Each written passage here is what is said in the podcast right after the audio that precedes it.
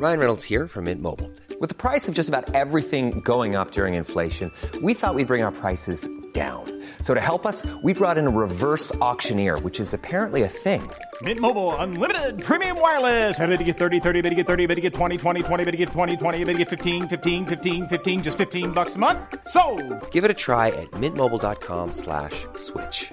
$45 upfront for three months plus taxes and fees. Promo for new customers for limited time. Unlimited more than 40 gigabytes per month. Slows. Full terms at mintmobile.com. Hey, it's Ryan Reynolds, and I'm here with Keith, co-star of my upcoming film, If, only in theaters May 17th. Do you want to tell people the big news?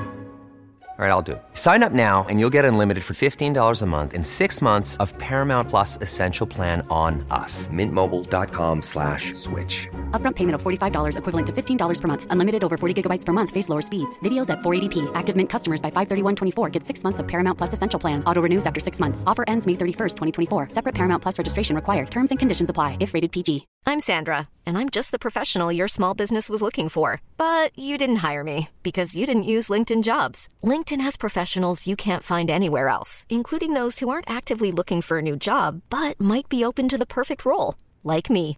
In a given month, over 70% of LinkedIn users don't visit other leading job sites. So if you're not looking on LinkedIn, you'll miss out on great candidates like Sandra. Start hiring professionals like a professional. Post your free job on linkedin.com/achieve slash achieve today. Ann, vet du vad som nalkas snart? Sommarsol. Och min berömda midsommarfest. Det är din älsklingstradition. Och vad passar då inte bättre än att vi denna vecka sponsras av Rusta? Jag drog iväg till Rusta och gjorde, du vet, den här episka inköpskavalkaden.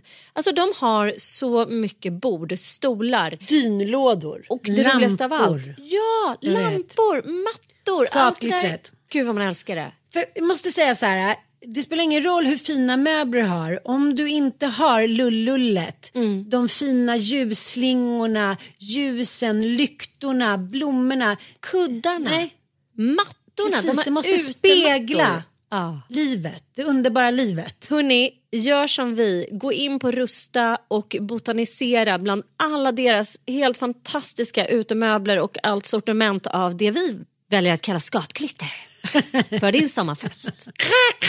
Tack Rusta för att ni sponsrar Inte din morsa. Tack, vi är så glada.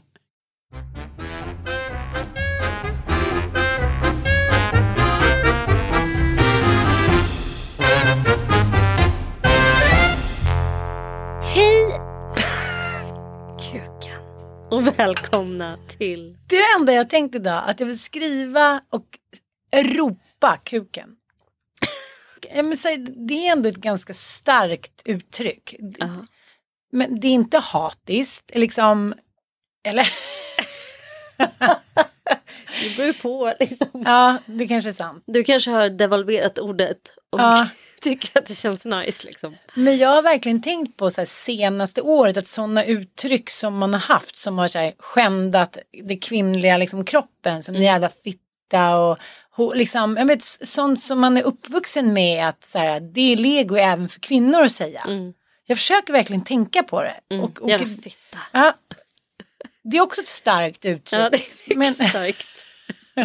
men varför är det det egentligen? Mamma hade ju det bästa. Har du alldeles kukat ur? Ja, det är bra. Då fattar man ju direkt. Ja, det att någon har kukat ur liksom. Ja. Det är så jävla roligt uttryck. Man fattar ju.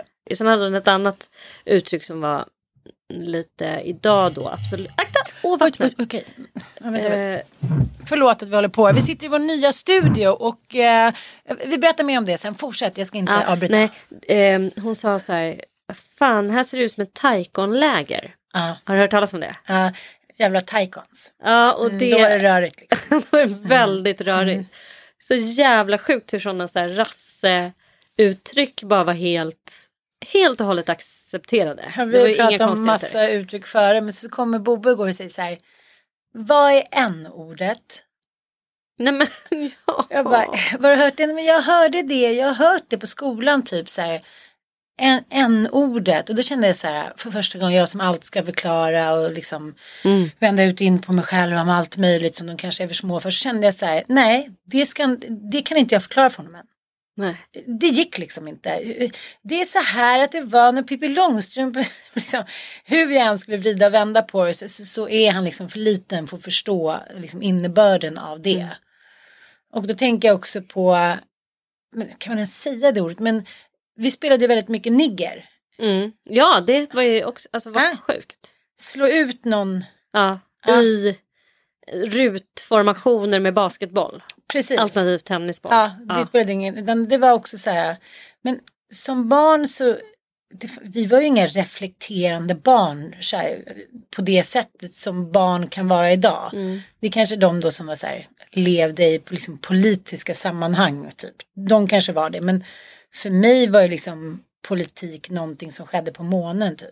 Ja, men jag tycker också att det är väldigt fascinerande att barn, eh, i alla fall små barn fram till kanske skolåldern, lägger ju inte värde i namn och ord än. Nej. Vilket är, är så jävla kul tycker jag. För att vissa namn för oss är ju väldigt förknippade med typ gamla människor. Alltså att heta typ Leif eller Tommy. Torleif. Liksom. Det, ja, då, då får man ju direkt något lite ironiskt i Dubbelnamnen har ju helt försvunnit. Britt-Marie och Ja. Be, ja, liksom så. Gun-Britt. Ja, hette Gun... min Ja, systers. förstå. eller Min syster, min syster, min Och, och då visar det sig, tänk att man kan döpa barn till det men alldeles strax så kommer det bli superpopulärt igen. Men jag, och min, min eh, brorsas barn heter ju Lars och det är väldigt Mm. alltså det är precis när det håller på att tippa över nu. Björn, Lars, Ingmar börjar komma tillbaka nu och så här. Ja, men, då, Men i, Fox han säger ju det som att det är ett, världens mest moderna namn. Lars. Ja, han är så här. Det är till Lars den här presenten. Ah. Alltså det, han lägger absolut, han har inga erfarenheter kopplade till det Nej. ordet förutom den här lilla bebisen. Så för honom är ju Lars ett bebisnamn. Men jag fattar. Det är så jävla gulligt tycker jag. Men- Och det, har vi inte pratat om den här filmen förut? Världens bästa film, Dogtooth. Nej, Oh, gud, den vann ju Palme d'Or. själv har jag legat och Eh. kollat på Waldorf. Du har jobbat på med den, alltså, Ja. klart. Nej, eh, Dogtooth eh, handlar, det var en grekisk film som vann Guldpalmen i Cannes för ganska många år sedan. Och den var Precis. nog också Oscarsnominerad. Men den handlar ju om en riktigt galen familj i ett slutet familjesystem. Där pappan liksom skrämmer sina avkommor, då sina barn. Att världen utanför murarna... Just just det, den har jag pratat om. Mm. Heter den Dogtooth? Dogtooth heter den. Ja, för han... Ja men berätta klart han- för den är ja. så horribel. Ja men den är riktigt horribel och slotten är ju då att han ska få sin familj liksom att inte vilja gå utanför murarna. Och därför säg, berättar han nämligen då, den säger så jävla mycket om hur stor makt man har som förälder och hur stor makt man har också med eh, ord liksom. Så han eh, menar ju att flygplan är liksom bombplan. Och i stort sett liksom så här, det är livsfarliga grejer. Så att så fort det kommer ett flygplan ska de springa och gömma sig. Och flygplanen finns där utanför murarna. Och de här barnen är ju, när filmen utspelar sig i så här, övre tonåren och börjar ju så här, hmm, det är något som inte stämmer. Och det han också gör som är så horribelt bisarrt det är ju att han använder andra ord. Alltså han, han pratar ett Aha, språk med dem som är helt eget. Ett typ rövarspråk. det här är inte en mikrofon, det här är en våffla. Och det här, här har vi liksom en polkagrisklubba. En Så att, telefon. det är så... Det är så otroligt utstuderat. ja. Det är så sadistiskt, det är sjukt sadistiskt. Så att när vi sa nigger när vi var små så kopplar jag ju bara det ordet till det här spelet. Jag Jag hade ju inte läst på om rasismens historia eller överhuvudtaget. Jag visste inte ens att man kallade svarta för nigger. Jag kunde inte ens koppla det till, Nej, inte jag heller. du Nej, jag menar. det var verkligen ett, ett spel, precis Ja. som fotboll eller Ja. liksom. Jag tyckte att det lät lite coolt liksom. Det lät ju coolare än bandy. ja, nej men det är så jävla absurt. Ja, nej men jag, jag tänker just på det där med, med psykisk ohälsa också. Som är liksom, men det är ju ofta på tapeten. Dels för att Globen har bytt namn. Ja, många är Till- upprörda. Ja, till eh, Avicii, Avicii Arena. Arena. Eh, ja, det kan man väl göra. Mm. Ehm, Globen har ju ändå varit rätt tråkigt om jag ska vara jo, ärlig. men man kan väl ändå säga, jag tror att de flesta ändå kommer säga så här Globen, Avicii Arena. Alltså jag tror ingen kommer säga Avicii Arena. Alltså inte barnen, den är ju Globen. Ja. Det är så otroligt mycket enklare att säga och det är, Eller hur? Det är en otroligt fin hommage tycker jag. Och, eh, och sen på vägen hit, eller det, ja, typ Förutom att den inte ligger på Östermalm. Det är sant, det kanske inte är så bra. Men det säger rätt mycket om vårt moderata blåa styre. För Mm. de är ju inga direkt kulturivrare. Nej, Men de älskar Avicii. är De sant. älskar techno. De älskar liksom. Det får de dra lina och köra. Så de ska göra här staty på Avicii på Karlaplan. Wow. Så där har, det är ju något kulturbyråråd som måste vara blått alternativt liberalt som bara det ska så här umf, umf, umf. Vilka var? Just det, var Och de ska också spela musiken vid den här statyn. Aha, Mm. forever and ever. Nej men jag tänkte att det var väl, eh, det var ju prins Carl Philip och Sofia som hade eh, Avicii på sin efterfest på bröllopet. Mhm. Mm, att det, så här, det var höjden av liksom. Han spelade. Ja. Oh my god. Och så, så, eh, Silvia och Knugen så här, dansade på, ska jag säga. det var Sigge Pillisar och det var Hot Shots. och Det var tydligen... Har du insider? Vad är det för jävla läcka? Yes, yes, har Vi vet läcka. om läckan är. jag har faktiskt flera läckor ska jag säga. Inte Läckberg dock, men, men läckan. Men jag tänker på intervjun med Mia Skäringer här för några dagar sedan. Ja, berätta, berätta om psykisk ohälsa. Där var vi inne på det spåret och Avicii. Jo, men jag Ja. tyckte att det var en liten brygga. Den kanske blev lite långsökt. Men, men eh, hon har kommit ut med en ny bok nu. Mm. Där hon så här, men hon säger att det är det liksom egentligen skulle kommit ut inför No More Facts to Give. Mm. Och eh, där berättar hon ju liksom om sin uppväxt och sin mamma och mordförsök och liksom, eh, ja men och sin bipolaritet. Bland annat. Och hur att hon har fått verktyg, eh, hon har fått bra verktyg för det men hon vill inte ta medicin. Mm. Ja, jag kan inte lägga in någon värdering i. Men så säger hon så alla är väl lite bipolära i rubriken i Dagens Nyheter. Mm. Och eh, då tänker jag så här att på ganska kort tid har det på något sätt förskjutits från att man säger men alla har väl lite ADHD. Mm. Men, men då har hon fått kritik för att man att bipolaritet är verkligen en liksom Allvarlig psykiatrisk Ja, och diagnos. det, Ja. men den är ganska ofta dödlig utgång. Den, den drabbar den som, ja, den drabbade väldigt hårt. Det är liksom en, en den kanske är ändå klassad som svårare än ADHD. Mm. Och då blev det en liten så här dis, inte dispyt, men Henrik Wahlström som har ett underbart Instagramkonto tycker jag. Eh, dels för att jag är uppväxt på 80-talet och känner igen alla de här rubrikerna och tidningsartiklar. Så här, fetaste brudarna, fulaste brudarna, fulaste patt. Alltså det finns liksom ingen hejd.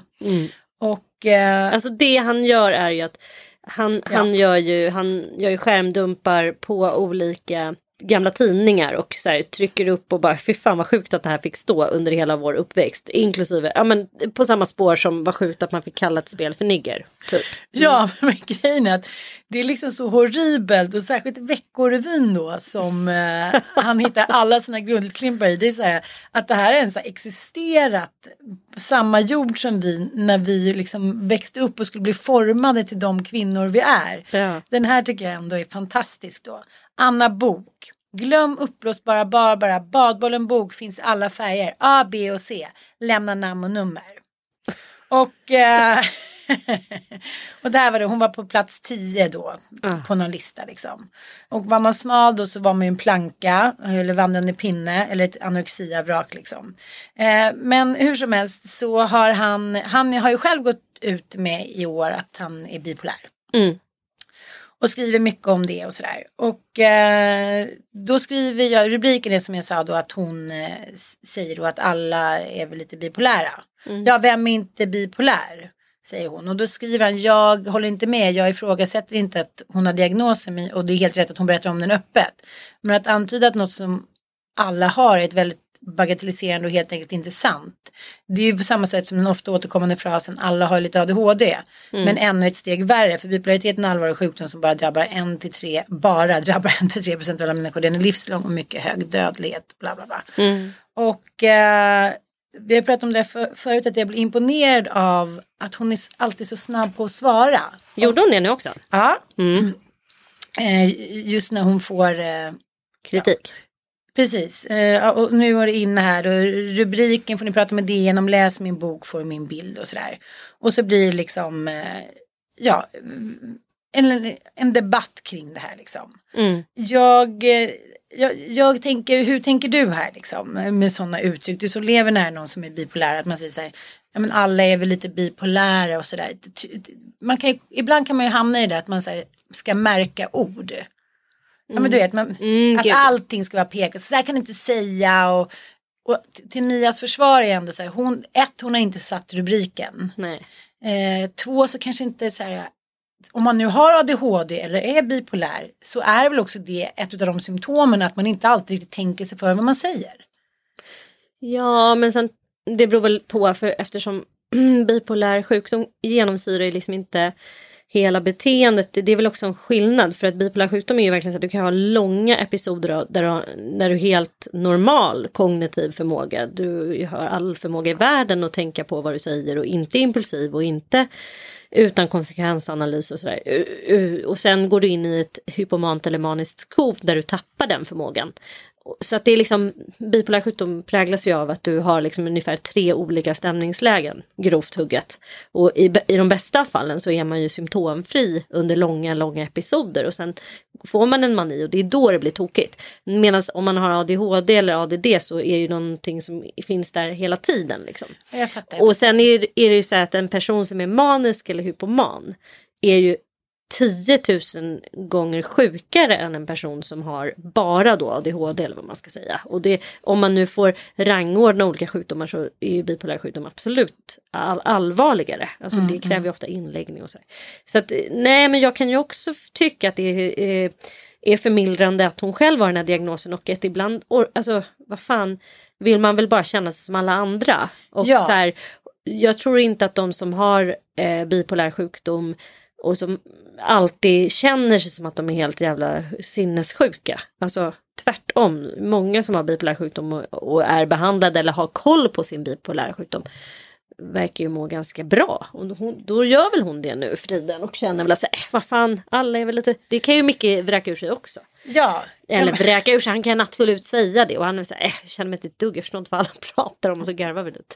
Ja men jag fattar och jag, jag tänker så här att det blir när någonting kommer upp på tapeten och från att det liksom varit undanskymt och så här hånat och eh, jag ska säga så här det där, det buntar vi ihop. Vi, liksom, de får, så här, vi låser in dem och slänger nyckeln. Så får de sitta som det var ja, men, det var fram, fram till på 60-talet. Att det var samma, alltså, det var ju alltså eh, fängelseministeriet alltså, som tog även hand om de sinnessjuka eller psykiskt sjuka. Mm. Det var så här, okej bunta ihop dem. Alltså, att, vara, att vara psykiskt sjuk var att vara kriminell då.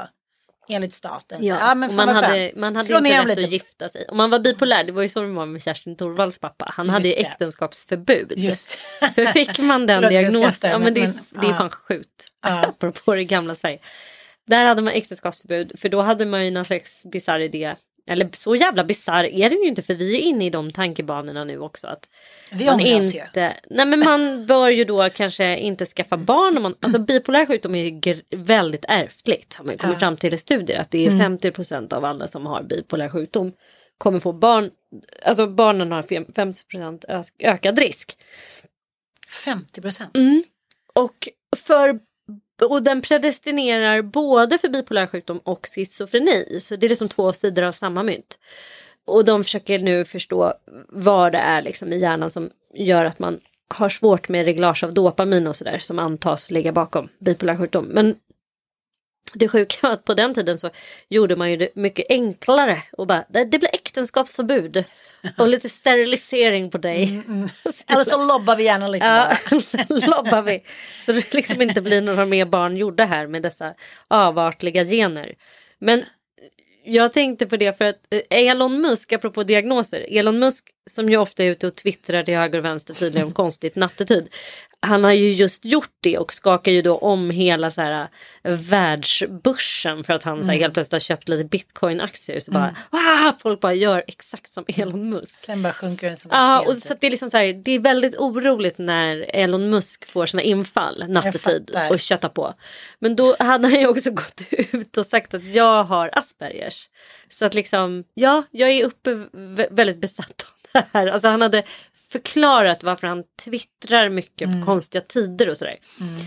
Och det är väl klart att han har Asperger. Då sa Micke så här, fan. Eh, alltså man, alltså, det verkar som att de där jävla Aspergerna, det är de som ligger bakom så här, alla geniala uppfinningar. Fan vilken, vad sjukt liksom det är. Och då pratade lite grann om att så här, ja, men de bipolära eller personer med affektiva sjukdomar de får ta hand om liksom män, mänsklighetens känslomässiga då behov ut, som kulturutövare och eh, konstnärskap och liksom allt det där. Och sen assarna de får köta på med så här tekniska framgångar.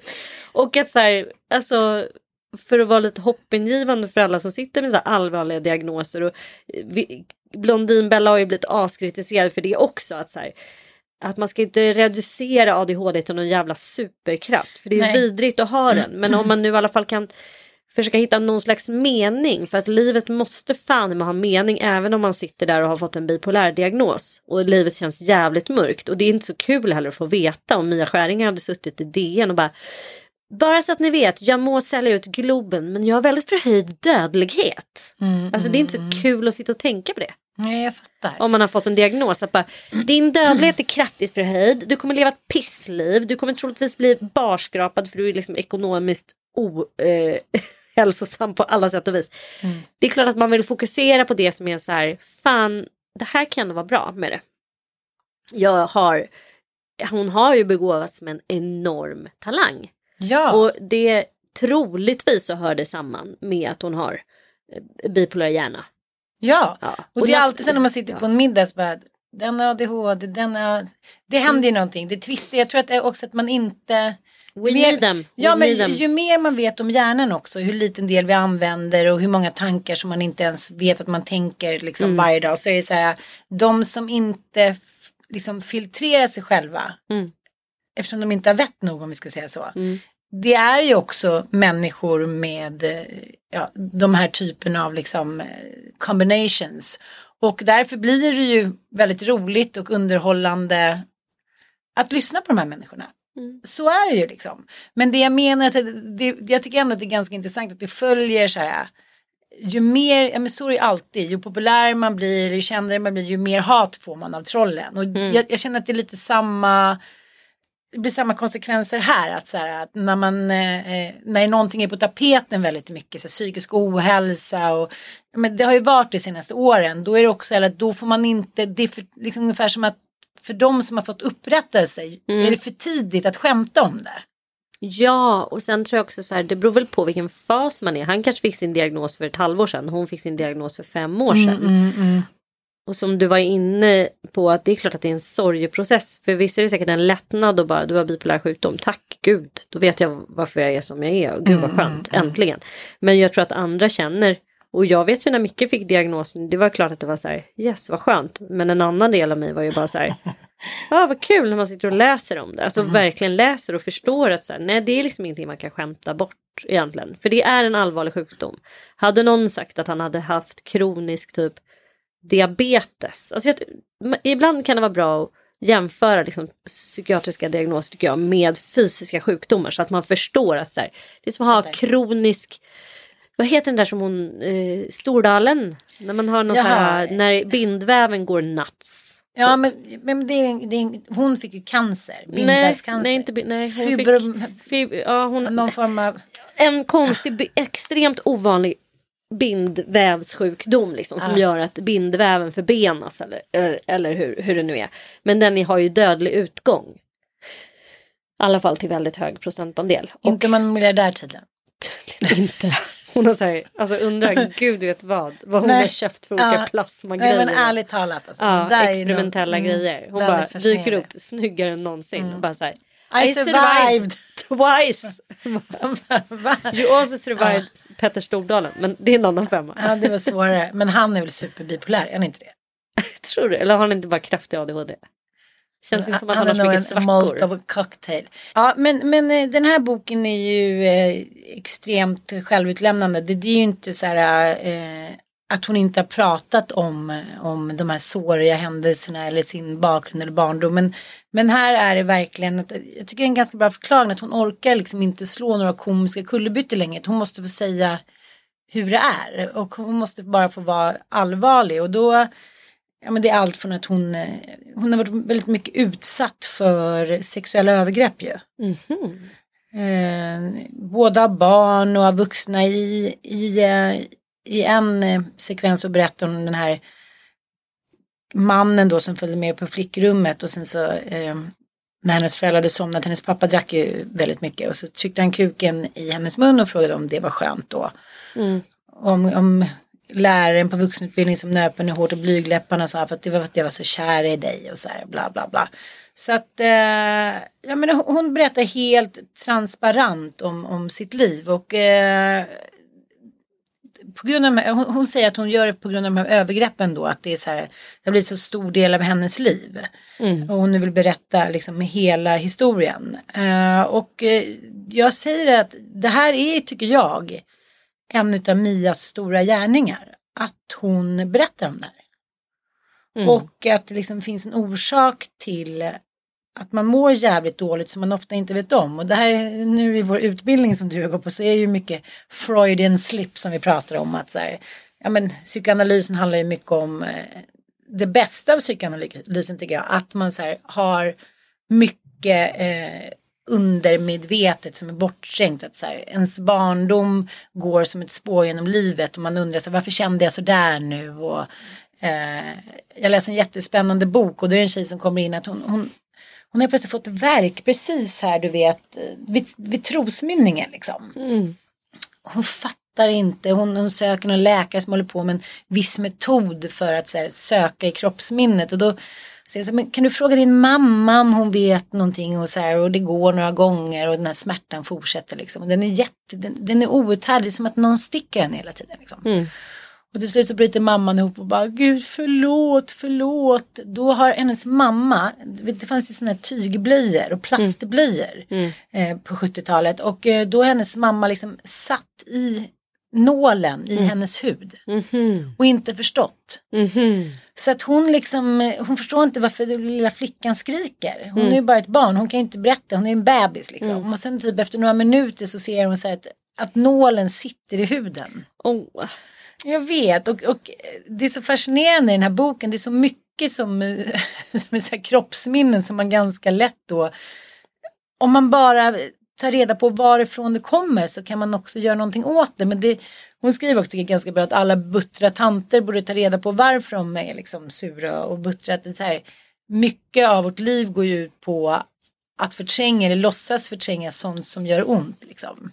Men jag tänker också att har du någon sån eh, så, så tydlig, eh, typ så här, men som jag känner att när jag hamnar, när någon annan i min närhet gör något dumt och försätter mig i någon form av liksom kris också. Då ska jag genast så här, styra upp det genom att så här, höra av mig till olika människor. Så, ah, mm, du har inget hus att sälja till mig. Så, jag ska hela tiden så här, jag, jag tycker att det är så jobbigt så istället för att agera eller reagera på den personen som är min nära och kära så ska jag börja så här, hitta säkerhetsventiler. Ja, men du vet okej, eh, har du hört någonting om någon tomt? Alltså, det, är liksom, det är inga små grejer. Det är så här, jag måste försäkra mig om att jag nu har på lut. Ja, Någon så här trygghetslina. hela tiden. Istället för att sätta mig ner och känna in och känna vad och så här. Det här kanske inte var så bra. Du kanske ska så här, reagera på det på något sätt istället för att liksom okej, vad gör vi nu? Nästa steg, nu måste vi agera på det här. Och det är verkligen mitt sätt. Så jag ska genast börja så här, styra upp någonting utanför liksom, problemet. Att, ja, För att känna mig trygg liksom. säger kvinnan som har flyttat 43 000 gånger. Det men, det, ja, men det där är ju otroligt spännande. Men Apropå att så här, buttra tanter borde liksom unna sig att känna efter så tänker jag också att det kanske är lite ett slag i ansiktet på den generationens arbetarkvinnor som absolut inte hade ekonomisk möjlighet att så här, Eller ork. ork eller alltså det fanns liksom inte rum för dem att så här, gå sönder. Eh, alltså det är också någonting tänker jag, man tänker att så här, psykisk ohälsa har ökat i vårt samhälle vilket är absurt med tanke på att vi har det bättre än någonsin. Men det är också så att det är nu det finns tid och plats och ekonomisk möjlighet att Och låta någon sig jävel själv gå sönder. frågar. Ja. Jag tror att det var någon som frågade så här, Britta som kokade gröt i var lite 200 så sur. här. Hur är det? Mådde dåligt? Ja, och som har haft Mm. så smärta i höften i 43 000 år och så här, bara uppenbart har en så helt förstenad kroppshållning av både själslig och fysisk Mm. smärta som går in i varandra. Så här. Nej, det fanns inte tid att ta hand om det. Det fanns inte ekonomisk möjlighet att ta ledigt för att gå på någon bara vara-kurs och komma fram till att man har ångest. Så man behöver yoga, andas sig ut. Nej, men det var ju heller ingen som riktigt så här, brydde sig eller tog tag i det. Nej men på den tiden tror jag så här, det här som man idag har ju här, identifierat ett behov av att vi skulle behöva ha en lätt psykiatri. För Ja. att för att liksom för att få hjälp på typ min mormors tid då var man ju tvungen att vara fullständigt nuts. Alltså springa runt över. naken. Eller och vilja ta sig av dagen. Eller typ spela bort en eh, hela hus. Eller, alltså det, det var tvunget till stora grejer. Ja. Ja, men det Ja. var, det var så här, hög galenskapsnivå. Mm. Och alla andra, de, de var ju rädda för att hamna där och bet då istället ihop. Liksom. Precis. Ja. Så att det, det är det jag menar att, så här, att ungdomar mår sämre idag beror också på att någon frågar hur de mår. Ja. Jag tänkte på det också när jag kollade på den här Waldorf dokumentärserien igår eh, natt. Att jag var så här, ja men han sitter ju där han som har grundat det där och han, han har så mycket liksom. pratar jobbigt. är så jobbigt, jag vill bara så här, stoppa ner en gurka i halsen på honom och bara så här, var bara tyst nu, du har gjort tillräckligt illa liksom. men å ena sidan Han håller jag sitter och med. flinar liksom. Ja. Han är så jävla självgod. Det är det Helt som är, sjukt, ja, det- Han har ingen självkritik eller någon slags känsla av att alltså, han, där, han är verkligen typexempel på en person med kanske narcissistisk störning som också så här, som människor bara så här, svassat runt Mm. och strött blommor vid hans fötter och så har han fått känna sig så här Mm. uppburen. Men för fan vad man längtar efter tredje delen nu. När hans väldigt snygga son ska vara med. Mm. Har du inte sett trailern? Nej. Nej men det här är så bäddat för sån jävla... Uh, jag vet inte vad, jag är så upprymd. Hans son, han är alltså en vuxen son som fick gå på den här skolan. Och hans vuxna son är extremt kritisk till honom och han ska figurera i del tre. Som alltså går av stapeln nu. I Jag är så helgen. fascinerad över att alla ställt upp. Det är Ja. liksom en gärning. Men håll med mig Ann ur ett journalistiskt perspektiv Ja. att den är ganska bristfällig. Ja, det är den. Ja. Den Om är det inte väldigt- kommer till en stark vändning här nu Nej, tredje den är avsnitt. väldigt så här, vinklad åt ett håll och eh, det är alltid så att, när man ska berätta en historia att när man frågar oss som journalist här, är det någon som skulle vilja berätta sin historia? Mm. Då är det ju alltid de som är allra liksom, mest drabbade Mm. och de som också har älskat det allra mest. Så den här, så här mitt, mittenfalangen som kanske sitter inne med någon form av praxis eller Mm. sanning. De bryr sig ofta inte. De kommer typ inte ens ihåg. De är så här, De är så här, ja, ja, den där det skolan. Bra, typ. Men, men det som är, det som jag tycker är det hittills liksom mest hårresande. Det är när han säger så här.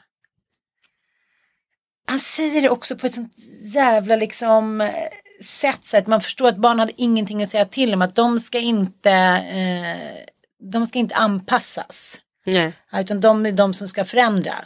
Mm. De ska inte förändras, det är de som ska förändra. Hur hatisk han är till, liksom, till samhället där vi ska lära oss någonting. Och den här tjejen då som, eh, ja, som, som säger så här, jag passade ju inte in någonstans och sen ska jag plugga vidare och inse att så här, jag kan inte ens huvudräkning. Jag kan inte ens läsa och skriva. Nej, och så säger så här, jag öppnar inte en bok på åtta år. Mm. Och då tänker jag så här, men gud, de måste ju liksom ha gått på någonting, LSD eller någonting, för de, så som de leker och så säger själv är slut efter fem minuter när man ska leka drake, de bara så här, kör på.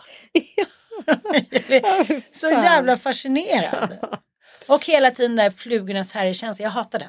Det är därför Ja. jag ändå tror på så här, den, den svenska skolmodellen med inslag av annat. Fast jag menar, det, det vill säga så här, svensk skolmodell, hur mycket flugornas herre är det inte? Alltså jag, jag säger så här, skolan som koncept är ju ett failure totalt. För hur fan ska en lärare kunna hålla ordning på 30 barn? Och barn i grupp är ingen bra grej. Alltså barn i så stora grupper. Titta på Lundsberg, titta på liksom de här Nej. dyraste privatskolorna. Det är Mm. ändå så här att de ska hålla på med kamratfostran och skit. Och lite grann så här, ja ah, men de ska tuktas. Och jag tycker det är så jävla sjukt den här mannen som säger liksom att eh, ja, det är en flicka som blir slagen av en annan elev. Och mamman reagerar och pratar med läraren som då har en förklaring som ändå låter rätt så här filosofiskt skön. Typ så här, om det är så att den här nya eleven har mycket smärta inom sig och, och är väldigt arg och behöver få visa det. Och din dotter, hon behöver få lära sig att säga ifrån. Det är skitbra. Jättebra kombo. Man bara, fast hon är liksom blåslagen när hon kommer hem. Ja, hon behöver lära sig det. Finns aldrig. Men det är det jag menar i det här angående Mia Skäringers bok. Att hon säger jag vill säga hur det var på riktigt. Jag vill berätta hela historien. Är ju att under de, fram till då 2017 när man skulle berätta någonting. Att någon var dum mot en, att någon hade gjort ett sexuellt övergrepp eller försökt våldta, vad det nu handlade om. Så bestod ju liksom allting i att det skulle vändas mot barnet eller ungdomen. Men För man orkade inte hålla på och ta hand om det. Nej, in i obsklassen. Så här, skyll på ungen. Det berättar de också i en passus. Så här, att mamman då säger min dotter blir mobbad och slagen och så här. Ja, hon som är med då. Ja, ja, så här liksom. Men, men har du tänkt att det kan vara henne det är fel på? och det här var ju sånt som liksom folk svalde på den här tiden. Och det här är ju ändå liksom kreativa människor som har någon intellektuell höjd. Tänk dig så här min farmor Inga. Om hon skulle gå och försvara Köris eller Lille Sollis eller någon och de var så här. Ja men det är någon som, det är dem det är fel på. Liksom, vad hade hon att sätta emot? Ingenting. Liksom, hon hade inte ens gått en åttaårig skola. Hon var så här adopterade mjölkpiga typ. Det är så här. Ja, det, Ja och sen tror jag också så när man tror så starkt på en ideologi när lärarna inte bara är lärare utan de har någon typ av ideologisk, eh, alltså bara att vara lärare är ju att ha någon form av maktposition eh, Ja. förstås. Även gentemot föräldrar, även om man kan se så här, jag menar på våra barns skolor inne på Södermalm i Stockholm, där är ju föräldrarna tycker liksom att de står överallt och är inne och ska röra i allt och tycka om allt och liksom, det måste vara apjobbigt att vara lärare där liksom. Att det ska vara så Mm. ja. otroligt Och liksom, kräver också allt. Ja, och kräver och har olika förslag på liksom, pedagogiska inriktningar. Dokumentation. Ja, dokumentation, det är inte tillräckligt. Uppfostran. Man bara så här, släpper sina Uppfostra ditt barn. barn själv. Ja. Och de har liksom, Det orkar ju inte föräldrar längre. nej. För och, mycket AV och ja, tight. ja, mycket för mycket jobb liksom. Mm. Det är det det handlar om. Mm. Och jag tror, tror det också. Och att man är ett stort fan av den här fria fostran då. Som ju känns som att här, okej ska vi ha fri fostran på våra barn och ingen auktoritet överhuvudtaget. Ja men då, te- testa att ha 30 barn som alla är fostrade med fri fostran. Som alla ska ha individuella behov. Och så ska det vara en lärare att ta hand om dem. Lycka till. Alltså vem kommer ens vilja vara lärare? Hela vårt system bygger ju tyvärr, alltså annars får vi ju pynta eh, ungefär 10% högre skatt för att alla ska få typ en varsin privatlärare. Men det var två, två saker som jag tänkte på också. Men dels är det så här, om man nu ska tänka på dem, även fast jag tyckte om mina lärare och det var lite så här, jag åkte hem till mina lärare, så jag kände igen mig väldigt mycket i den här dokumentären. Att man har varit lite upphöjd, för att man har varit kreativ och smart och lyckad och så här modig. Att det är liksom premierades så att så här, jag tycker väldigt talande att de som har haft allra bäst och allra sämst eh, har inte haft någon korrelation. Som de som, har, som var populära Fast sagt fan, sig. jag vill ändå säga en grej till dig. Du tror att det är mörkning? Nej, men jag tror att det också är så här. För att Ol- Olga och jag pratade, hon har också sett den här dokumentären. Och hon sa en rätt intressant grej. För hon bara, nej men jag var ju så favoriserad när jag gick från ettan till trean. För då hade hon liksom flera lärare som bara älskade henne så mycket och typ ville känna som att de ville liksom adoptera henne. Typ. Och var så här, "Åh, hon är helt fantastisk. Hon kände sig så upphöjd och älskad och liksom buren. På Wow. ett fantastiskt sätt liksom. Men sen när hon började i eh, sin i AF. Då puttades hon ner. Nej men då var det ju liksom en, en lärare i mellanstadiet som hade en helt annan personlighet. Och det säger sig självt att så här, alla vi människor har ju olika personligheter. Och premierar ju, tycker jag, precis som alla människor. Alltså du älskas ju inte av alla. Det finns väl en grupp människor som skulle tycka att du var apjobbig Ja. och ha en möblerade rum. Precis som att folk, jag, finns ju människor som absolut inte lirar med mig. Nej men såklart. Så, så klart är det ju som en lärarelev också. Så då Mm. fick hon verkligen känna på det. Att vara så här, hon trodde ju verkligen här, det här är helt självklart. Jag är en buren person. Och så bara Mm. är, är hon så här, nej helt plötsligt är det andra i klassen som man märker väldigt tydligt. Även om den här läraren och alla lärare har väl det som absolut högsta mål att inte favorisera någon och att behandla alla med jämlikhet. Men det är klart att man har favoriter och att Det andra väl barn märker det. som speglar. Ja, Vadå, och att som att man försöker vända ut och in på sig själv för att då passa och bli liksom bland favoriterna. Eller så bara skiter man i det till slut för att Mm. man kanske aldrig blir det. För att de där, alltså det finns ju speciella lärartyper också. NO-lärare. Jag har aldrig lirat med NO-lärare. Alltså gud vad de har hatat mig. Jag kommer ihåg alla NO-lärare väldigt tydligt. Det var, men det jag menar att man kan i alla fall förhålla sig. I en så liksom kallad vanlig klass kan man ju så här. Man behöver inte gå in och vara med läraren. Man kan hålla sig lite distanserad. Så här. Ja, man, man behöver inte komma med röda äpplet liksom. I den här skolan så var det för fan omöjligt att distansera sig. För då var man liksom ingen. Ja. Då, man, man var liksom, man, Man, var, kunde inte man nej, först- osynlig. man kunde inte bara så här, glida igenom skolan som bara så här, ja, den, den gjorde mig varken bu eller bä. Ja, men lite här som var typ våra pojkisar som Ja. fyller 15 nu. Alltså, det är väl inte så att de så här, sitter och smörar för lärarna direkt. Nej, de, så här, de lever sitt liv och liksom hakar på. De är inte trevliga, de är inte otrevliga. De är så här, de ser lärarna som någon onödigt ont gott. Ja. Men, men i den här skolan så här. eh, Jag har väldigt svårt för det där isolerade och eh, det här att de gick ut med så, många så, tidningsartiklar som har klippt ut och så här. Skolan som är fri från mobbing. Man bara, men någon journalist ens med så här högaktning i behåll har kunnat skriva det när man vet hur barn funkar. Så här, det- är liksom the fittest survive och penalism i liksom små eller stora skalor. Så här, här mobbas ingen. Det är jättebra. Oj, det blev någon slagen nere vid ån typ. Alltså, det, det är ändå märkligt att det här eh, att det här uppburna, att man har en isolerad värld och får känna sig som en mycket bättre människa än vad man är. Det är ju det de här lärarna vill göra liksom. Så Men det är, blir- ju all, det är fascinerande när han är så här, nej, det var inget som mobbades här. Nej. Man bara, det, de som säger det, de, det är efterkonstruktioner. Säger Det ju. som att någon vill vara, göra det här av ondo. Ja, bara vi är supersugna på att så bara ljuga ihop en eh, dokumentär här. Det känns kul. Men en sista grej som jag typ, förlåt, men föraktar så mycket, sen ska vi släppa det här ämnet. Det är en viss typ av kvinnor, kan jag kalla dem så här Mm. kultursnyggtanter. Som blir så jävla betuttade. Mm. I någon med schnabel som har en liten vision. Och det jag säger att det är så här, tyvärr är ju det, det sämsta betyget till den manliga befolkningen att det är så lätt Mm. att så här snurra upp en sån här kultursnyggis tantalora. Mm. Hasse Scheike är väl ändå det bästa. det är för att jag har suttit och flugit med dem och suttit och tänkt på hela den resan i Gran Canaria. Så här. Det är tre toppsnygga, intellektuella, omhändertagande, roliga kvinnor. Jag bara suttit och lyssnat på dem hela resan. De ska nu till Grankan och parta lite en vecka. Sen ska de tillbaka och bli piskade av en 90-årig gubbe som inte ens får upp den. Alltså jag säger, det räcker för en man att ha en vision. Så har du så här, the hottest chick. Hon som berättar så här, då kom jag dit och då sjöng de Mozarts andra mhm, i fem stämmer. Det var magiskt. Man bara så här, du kanske skulle fråga dig varför de kunde det. De var så här fem år gamla. Var det viktigt? Nej, hon var, då var hon såld. Så. Det var så magiskt att han hade så åt. Nej, hon är, nej, hon är Lätt att vara ja. alltså. Ja men verkligen. man är bara så lite, ja men alltså sektledare, för fan man, men det är så sjukt fascinerande, det är det ju. Ja. Absolut.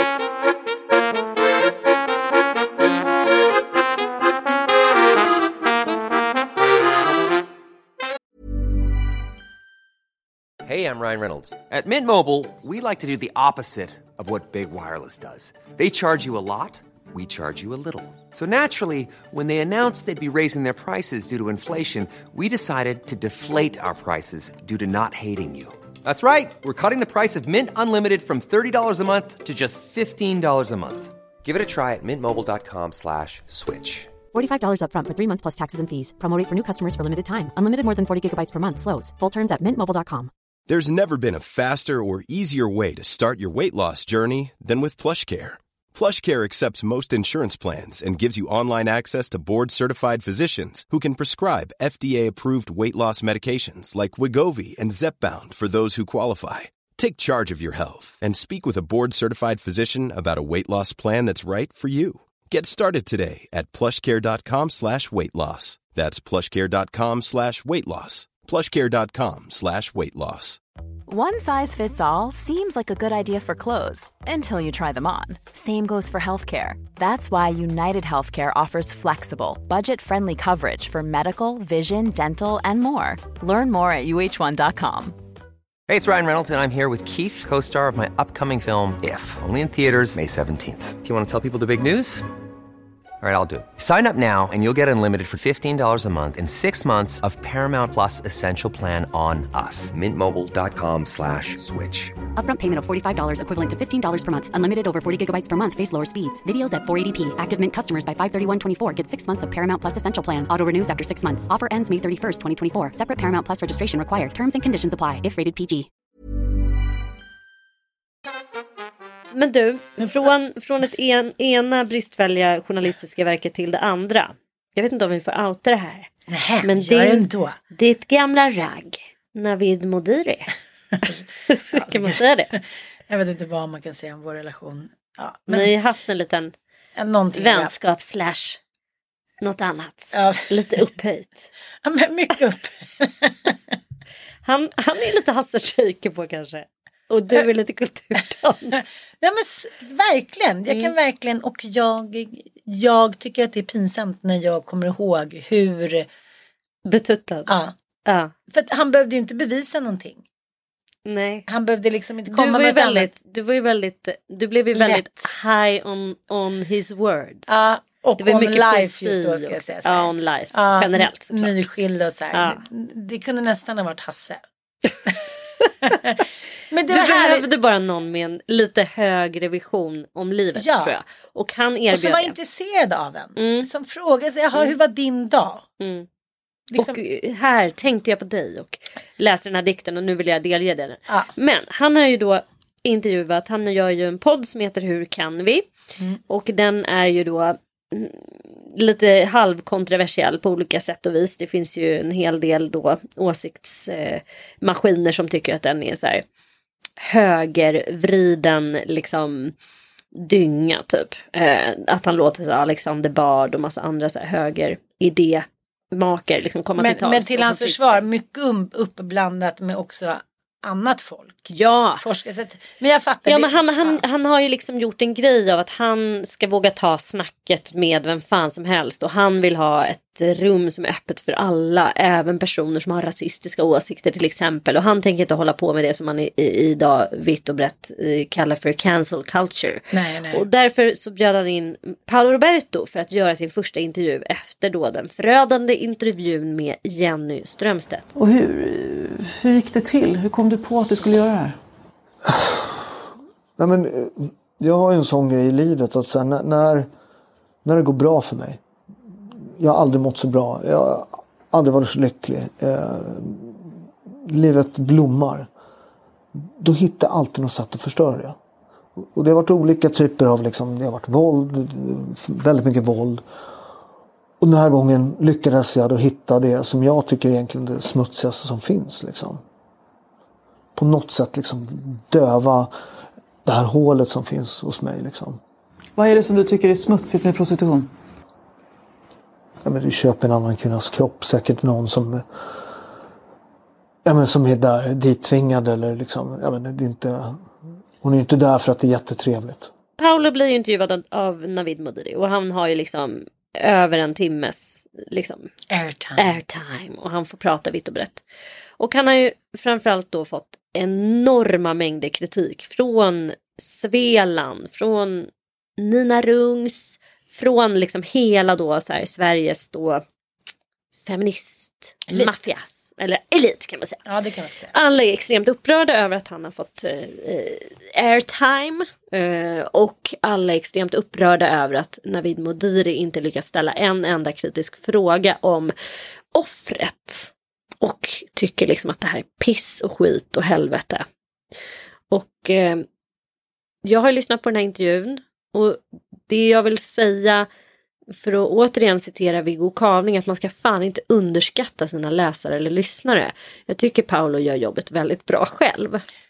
Han framstår ju som precis den så här, ganska narcissistiska snubbe som han ju är. Och om man inte själv kommer på tanken att ta upp det när man har så här över en timmes airtime och man känner för att tvätta sitt varumärke och göra någon form av nystart.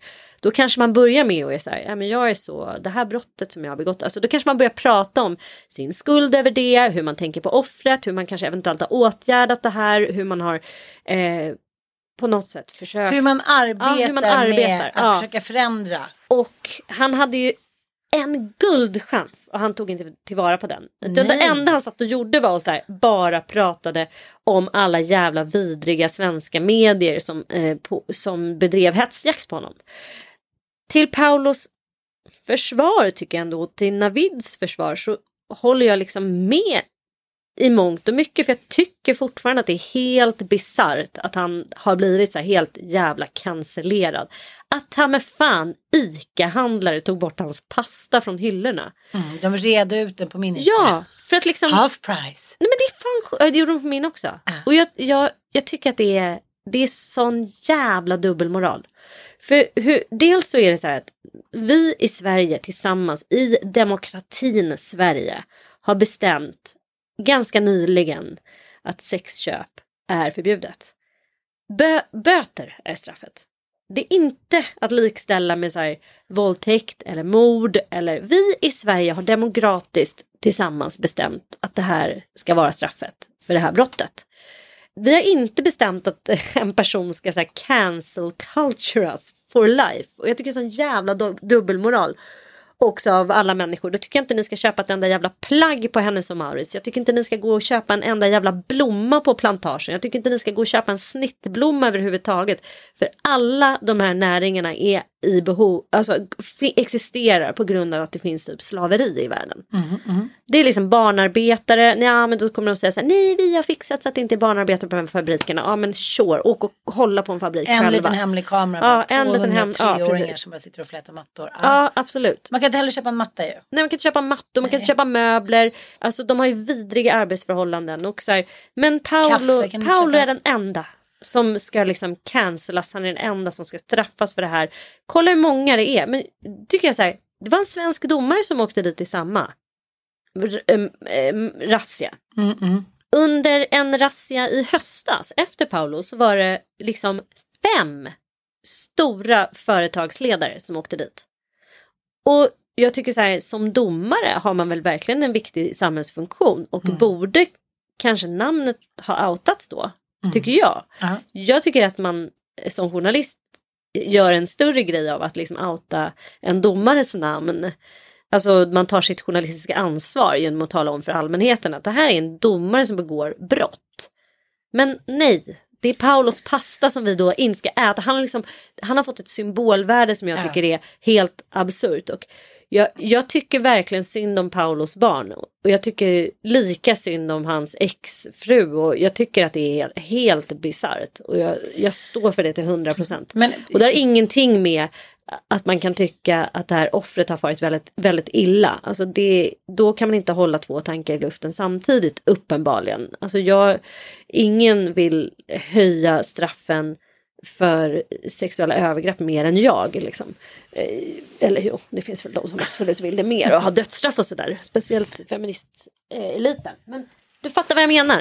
Men jag fattar vad du menar. Men, Mm. men om, om vi nu ska säga, bortse från att han har fått bära sig 60 000 miljarders hundhuvud. so heavy. Så är det ändå så här, som du sa, han hade en chans att försöka tvätta byken. Det Mm. Han gjorde ju, inte det. Nej, det han kanske, är en oskön person ändå. Ja, det, är kanske jag vill inte säga. var just Navid Modiri som skulle ha gett honom. Det hade ju varit bättre om det var så här. Ja men du vet Karina Bergfeldt på SVT. Det hade ju gett en liksom skönare aura. Nu var det ju ändå fel kille Ja, men- fel kille för det här ändamålet ja, kanske. Jag vet inte. För jag tycker att samtidigt så ställde han ganska mycket frågor om så här, etik och sånt. Men jag tänker också att så här, som journalist så kan man ju inte heller gå in och moralisera och ha en väldigt Nej. tydlig så här. Jag vill verkligen så här, få fram empati för offret. För om Paolo inte har någon empati för offret, fan ska man kunna få fram det då? Eller då får man kanske fram att han är helt oempatisk genom att ställa en enda fråga. Men som Jenny gjorde så tycker jag kanske inte att hennes fråga var så himla öppen.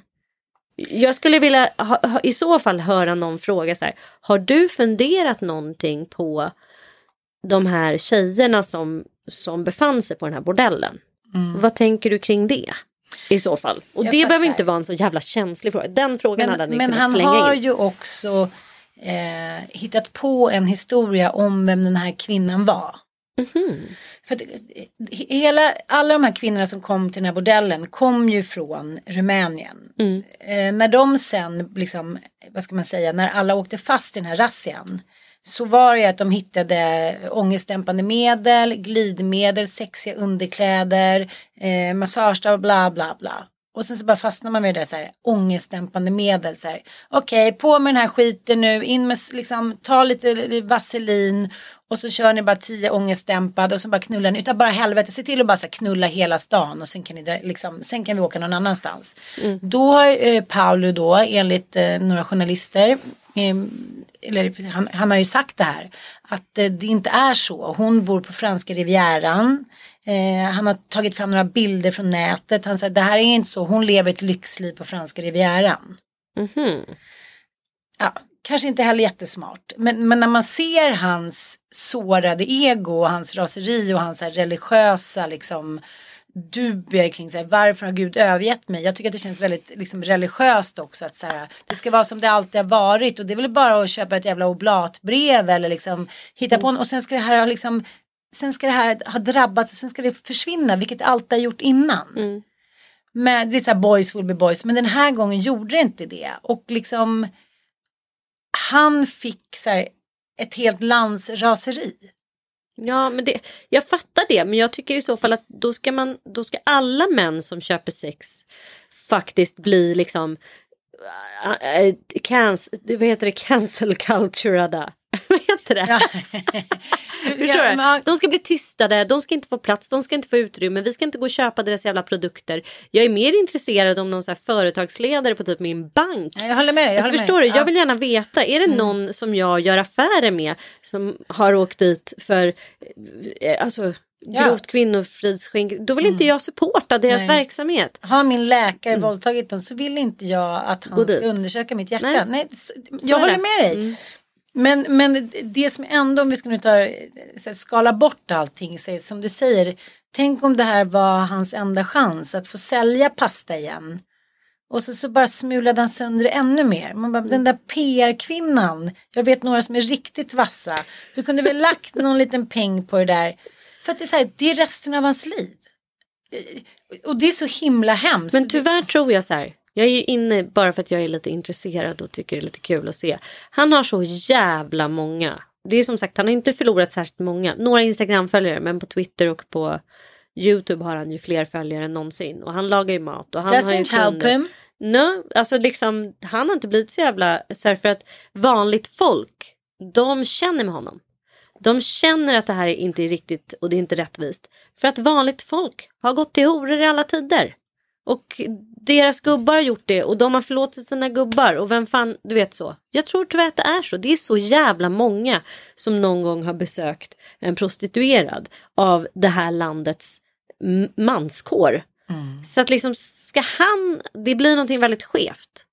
Brödraskapet sluter upp. Och nu Ja. Mm, och mm. det, det är inte bara bröder ska jag säga det. Det är en jävla massa kvinnfolk inne på hans konton. Mm. Som är såhär, åh vilken god eh, pizza ska jag laga i helgen till barnbarnen. Det så jag läste. Det var så här gamla mormor som tycker synd om honom och så. Mm. Lex, den Ja. snygga kulturtanten. som både tycker synd om och vill gå in i sekten. Det är en spännande värld vi lever i just nu. Men, men det som är att här, vi kommer aldrig mer kunna underskatta kvinnopöben ute på sociala medier. de är skoningslösa. De är så här, Ja det är de. de är värre än den hungrigaste hyenorna. Mm. And they do it sometimes for fun. Förstår Mm. du?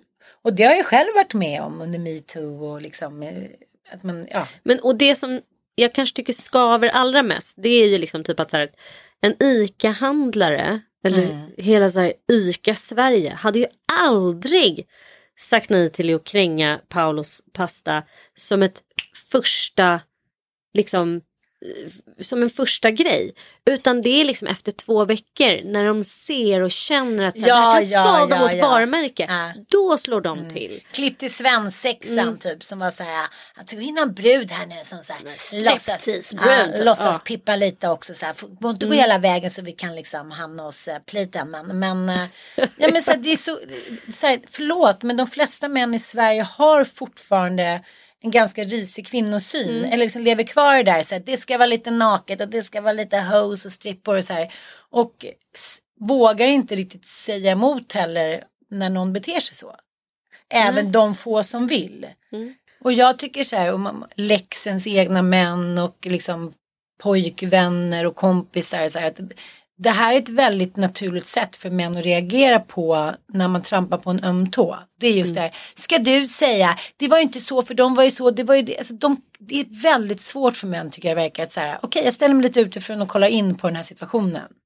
Men det var inte för det hon ville det eller så här. Jag trodde inte att hon var hora. Jag tro, alltså, det finns alltid någon liksom eh, någon lite så här S i bakärmen att det var liksom i skjortärmen att de de förstod inte eller det var så hon ville och bla bla bla istället för bara så här man vill liksom inte se verkligheten för då måste man ju släppa taget om allt det där som är dålig människosyn.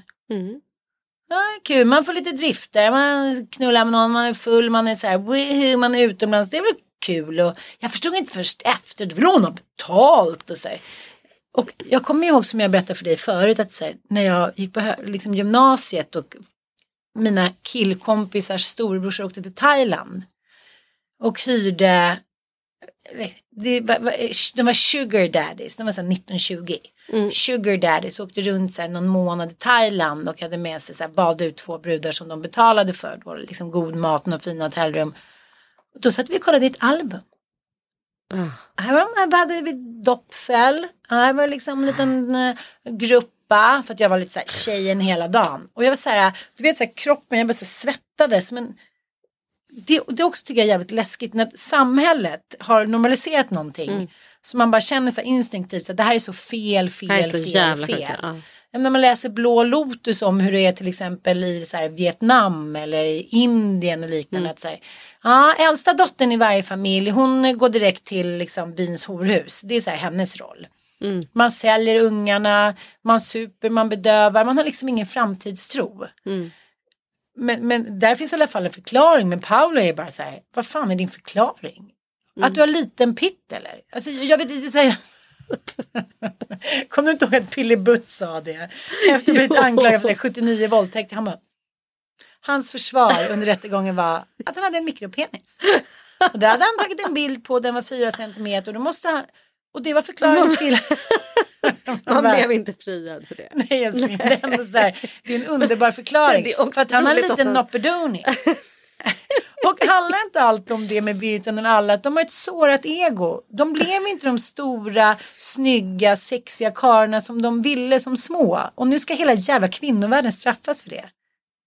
Lite enkel förklaring kanske men. Den är ändå bra. Men, den är ändå bra men det är också något att skylla på. Ja. Det är väl det att så här, jag tror tyvärr att så här, det är så jävla många helt normala svennebananer som varken har trasiga barndomar eller någonting annat som har besökt prostituerade och som säkert har gjort det som en engångsföreteelse för att det är så här, oh det är den här toxiska maskuliniteten som ska undersökas Mm. lite och så bara, oh shit det där vill jag inte göra igen. Frugan förstår inte att jag vill så här, köra doppfäll. Tar satsen, men det är mycket sånt där också. Det tycker jag också ofta Ja, man men hör i det försvar. säger ju många som, många säger ju det. Så här, prostituerade, jag följer ju några sådana här Viskans viol och några andra som har själva då en gång i tiden eh, varit prostituerade. De vill inte ens använda den typen av begrepp längre som har liksom utsatt sig själva för sexuellt självskadebeteende och mot betalning och sådär. Men de menar ju att så här, kundernas önskemål nu är ju så jävla sinnessjukt mycket galnare Mm, än mm. förr. Mm. Att det är en sån stor skillnad. Och man vet inte riktigt vad det beror på. Vissa tror ju att det har med porrfilmsvärlden att göra men an- man skulle väl också kunna tro att det har att göra med att vi lever i ett samhälle som är mycket hårdare och kallare. Jag tror Mm. faktiskt så generellt i klassamhällen att så här, när man själv känner sig sparkad på, maktlös inför sin position, att man känner sig underlägsen så kan det finnas ett säkert sånt behov av att själv vilja liksom slå neråt.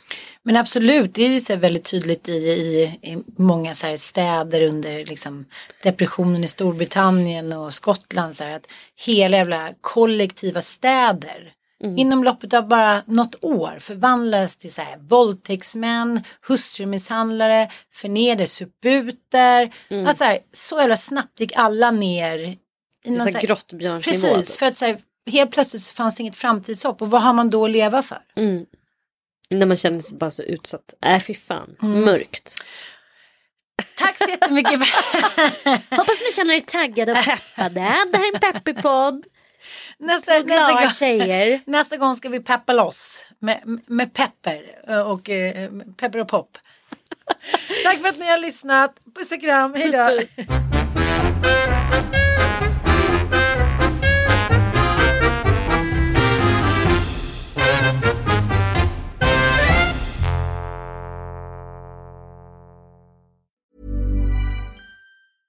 Ever catch yourself eating the same flavorless dinner three days in a row?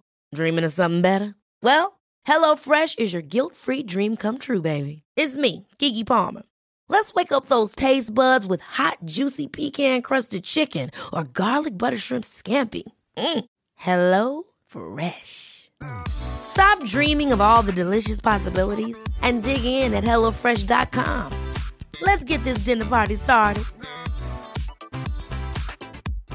Imagine the softest sheets you've ever felt. Now imagine them getting even softer over time. That's what you'll feel with Bowl and Branch's organic cotton sheets. In a recent customer survey, 96% replied that Bowl and Branch sheets get softer with every wash. Start getting your best night's sleep in these sheets that get softer and softer for years to come. Try their sheets with a 30-night guarantee. Plus, get 15% off your first order at bowlandbranch.com. Code BUTTERY. Exclusions apply. See site for details.